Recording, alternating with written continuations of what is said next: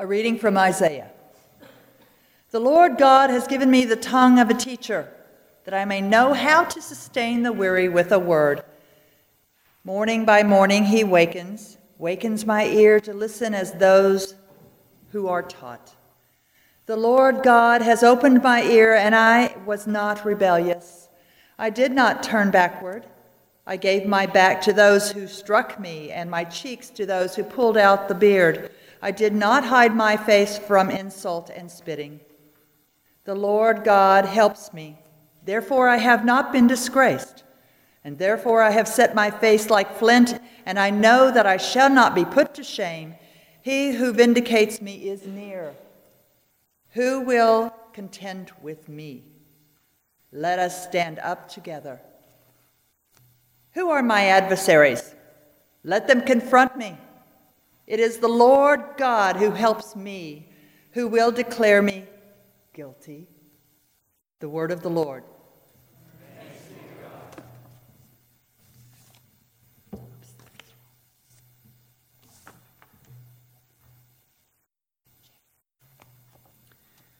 A reading from Philippians.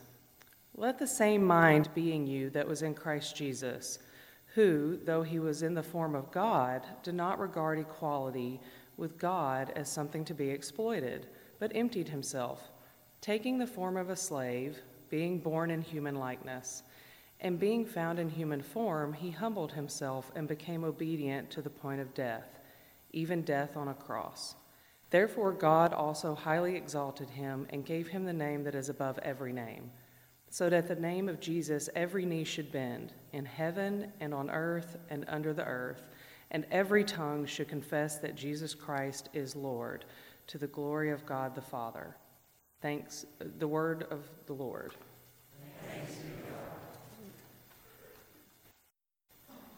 Acknowledge, we humbly beseech you, a lamb of your own fold, a sheep of your own flock, a sinner of your own redeeming.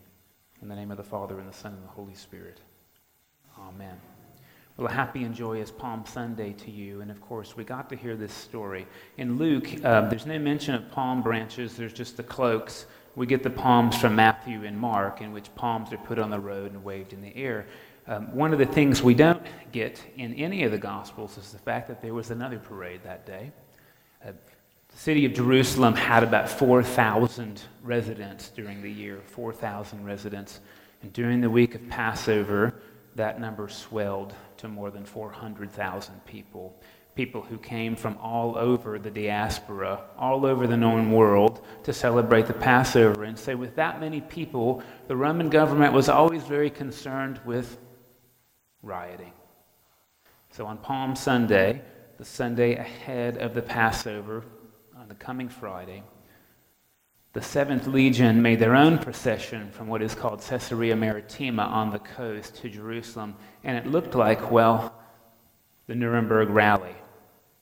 Soldiers goose stepping, the equivalent of tanks, those would be heavy horse coming through, standards and banners, red mohawks on helmets, a sign of superiority, a threat lest you do anything wrong and be crushed. And here comes Jesus on a donkey, and this is critical to know. A donkey is an animal you ride into a city after you've already beaten it, because in the military world, you're better off on foot than you are on a donkey. A donkey is stubborn. That's why we call them asses. a donkey is slow and it's contrary. You don't ride a donkey into battle, you go on foot. The oldest symbol is David riding in Jerusalem on a donkey, but he only does that after he has completely subdued the city, which shows it's a sign of peace. And as we approach Holy Week, I think it's really important to think about these two parades on Palm Sunday. There's the way of Rome, there's the way of the empire, which is all about might and suppression and then there's Jesus. And this is important to know. Look around us with our palm branches. We're a pretty good image of what a counter military parade looks like. consider our relative age. Consider these branches, and then consider people with AK 47s.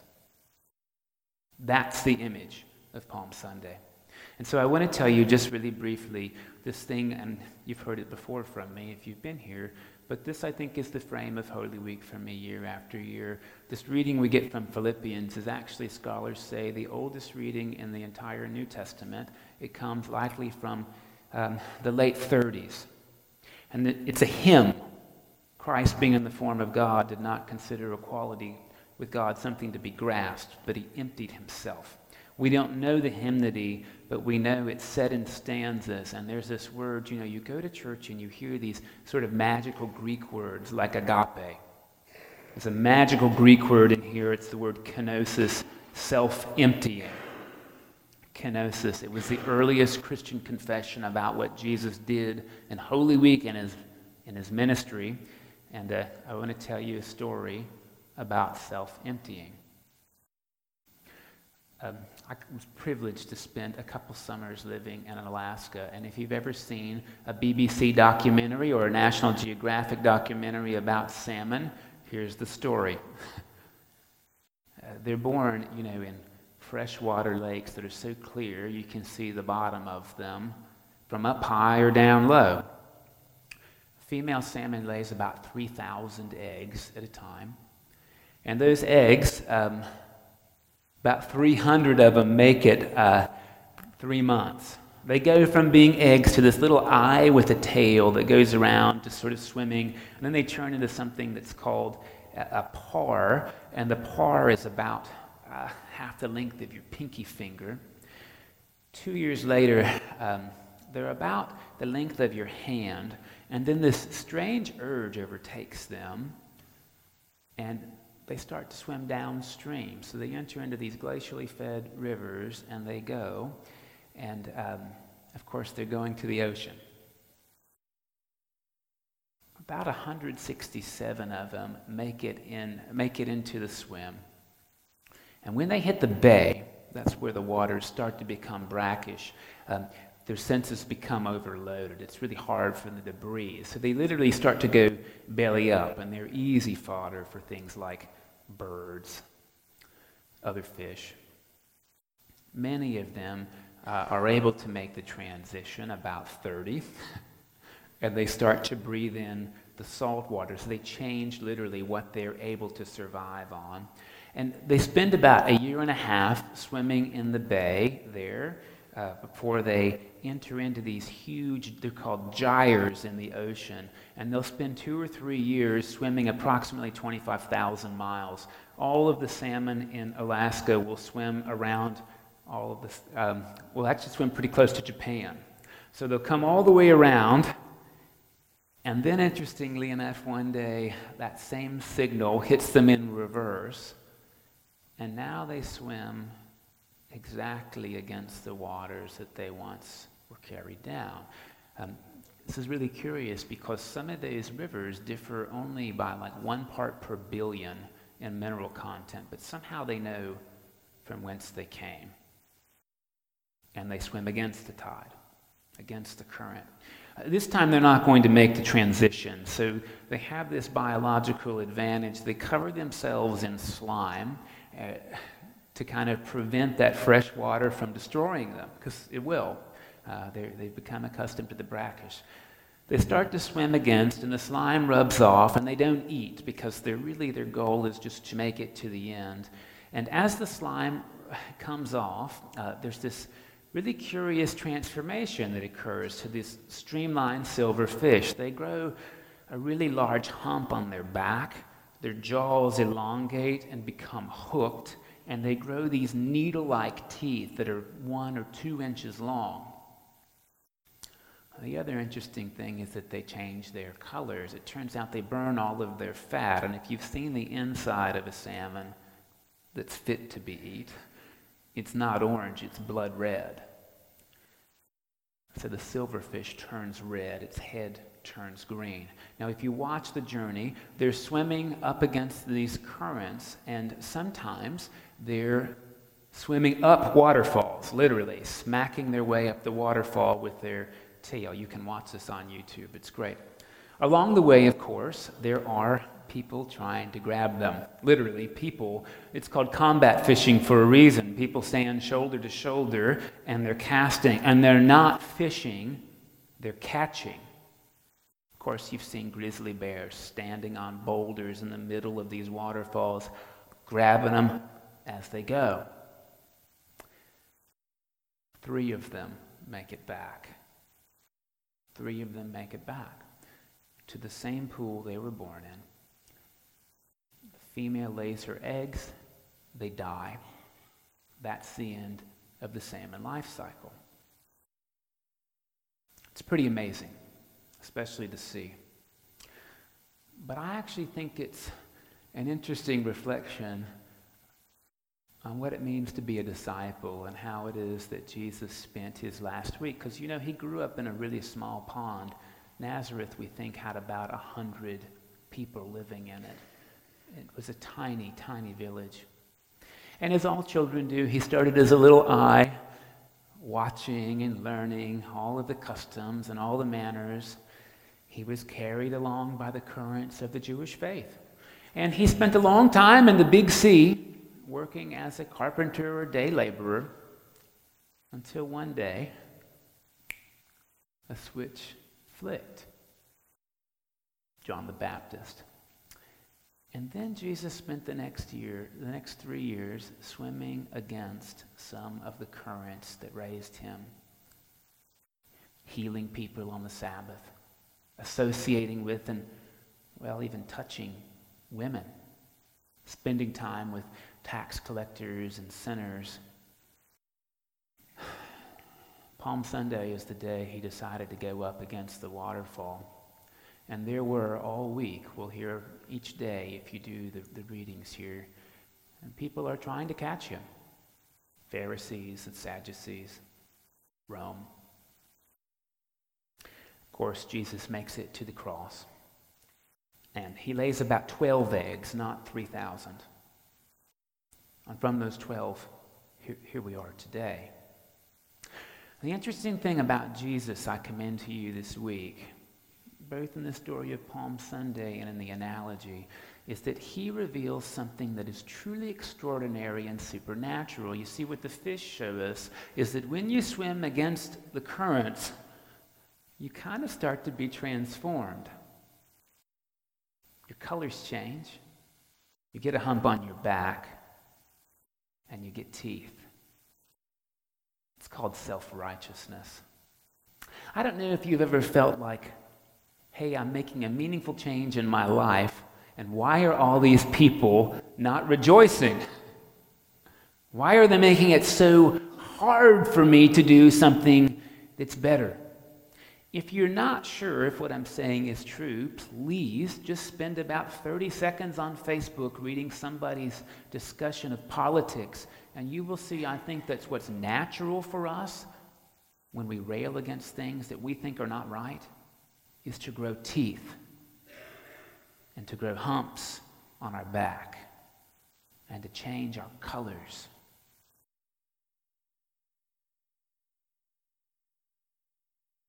thing about Jesus this week, beginning and especially today, is that as he swims against these forces of oppression and hypocrisy, these forces that separate people from the life and love that God intends,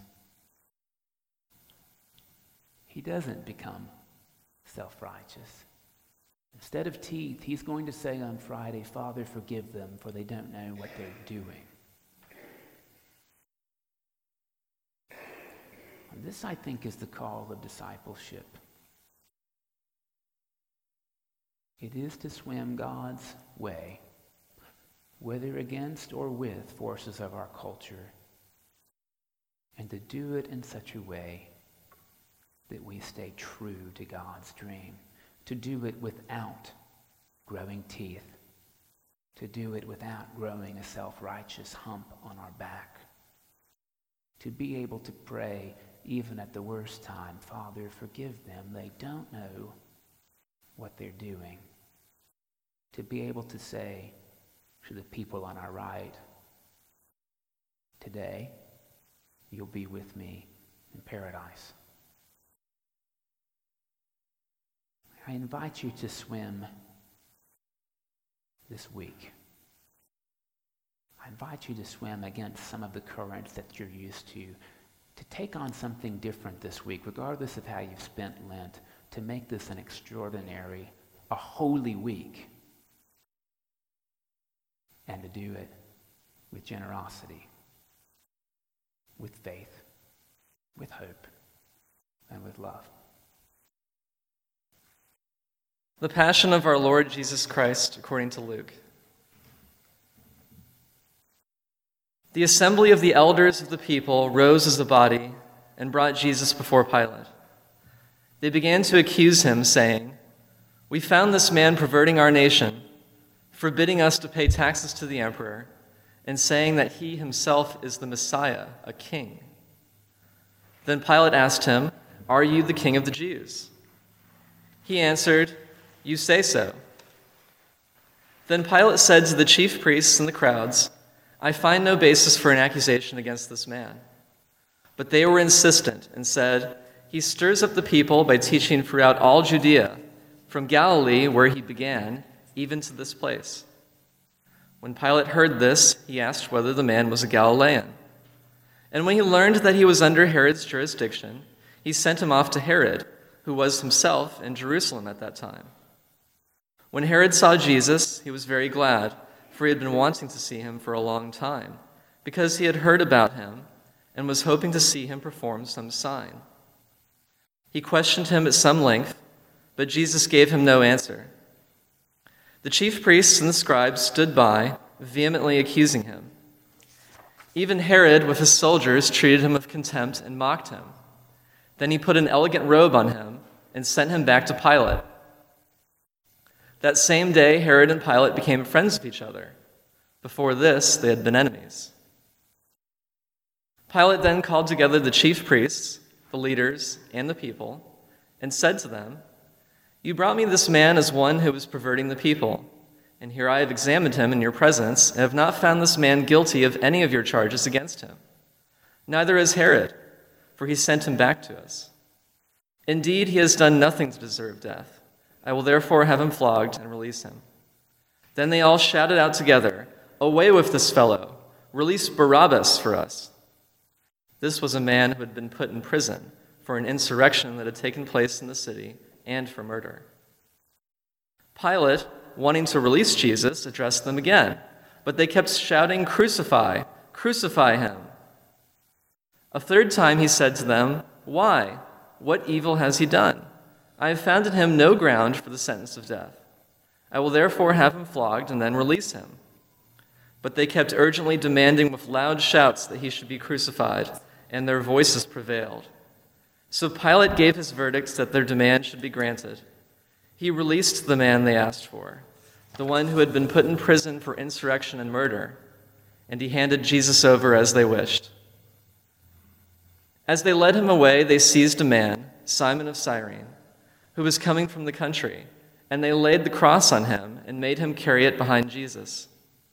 A great number of the people followed him, and among them were women who were beating their breasts and wailing for him.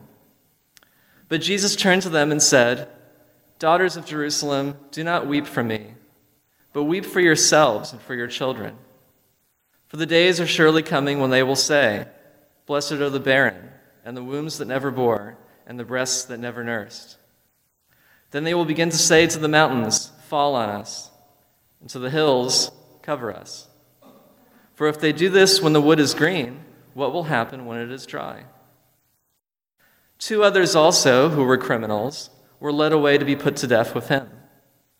When they came to the place that is called the skull, they crucified Jesus there with the criminals, one on his right and one on his left.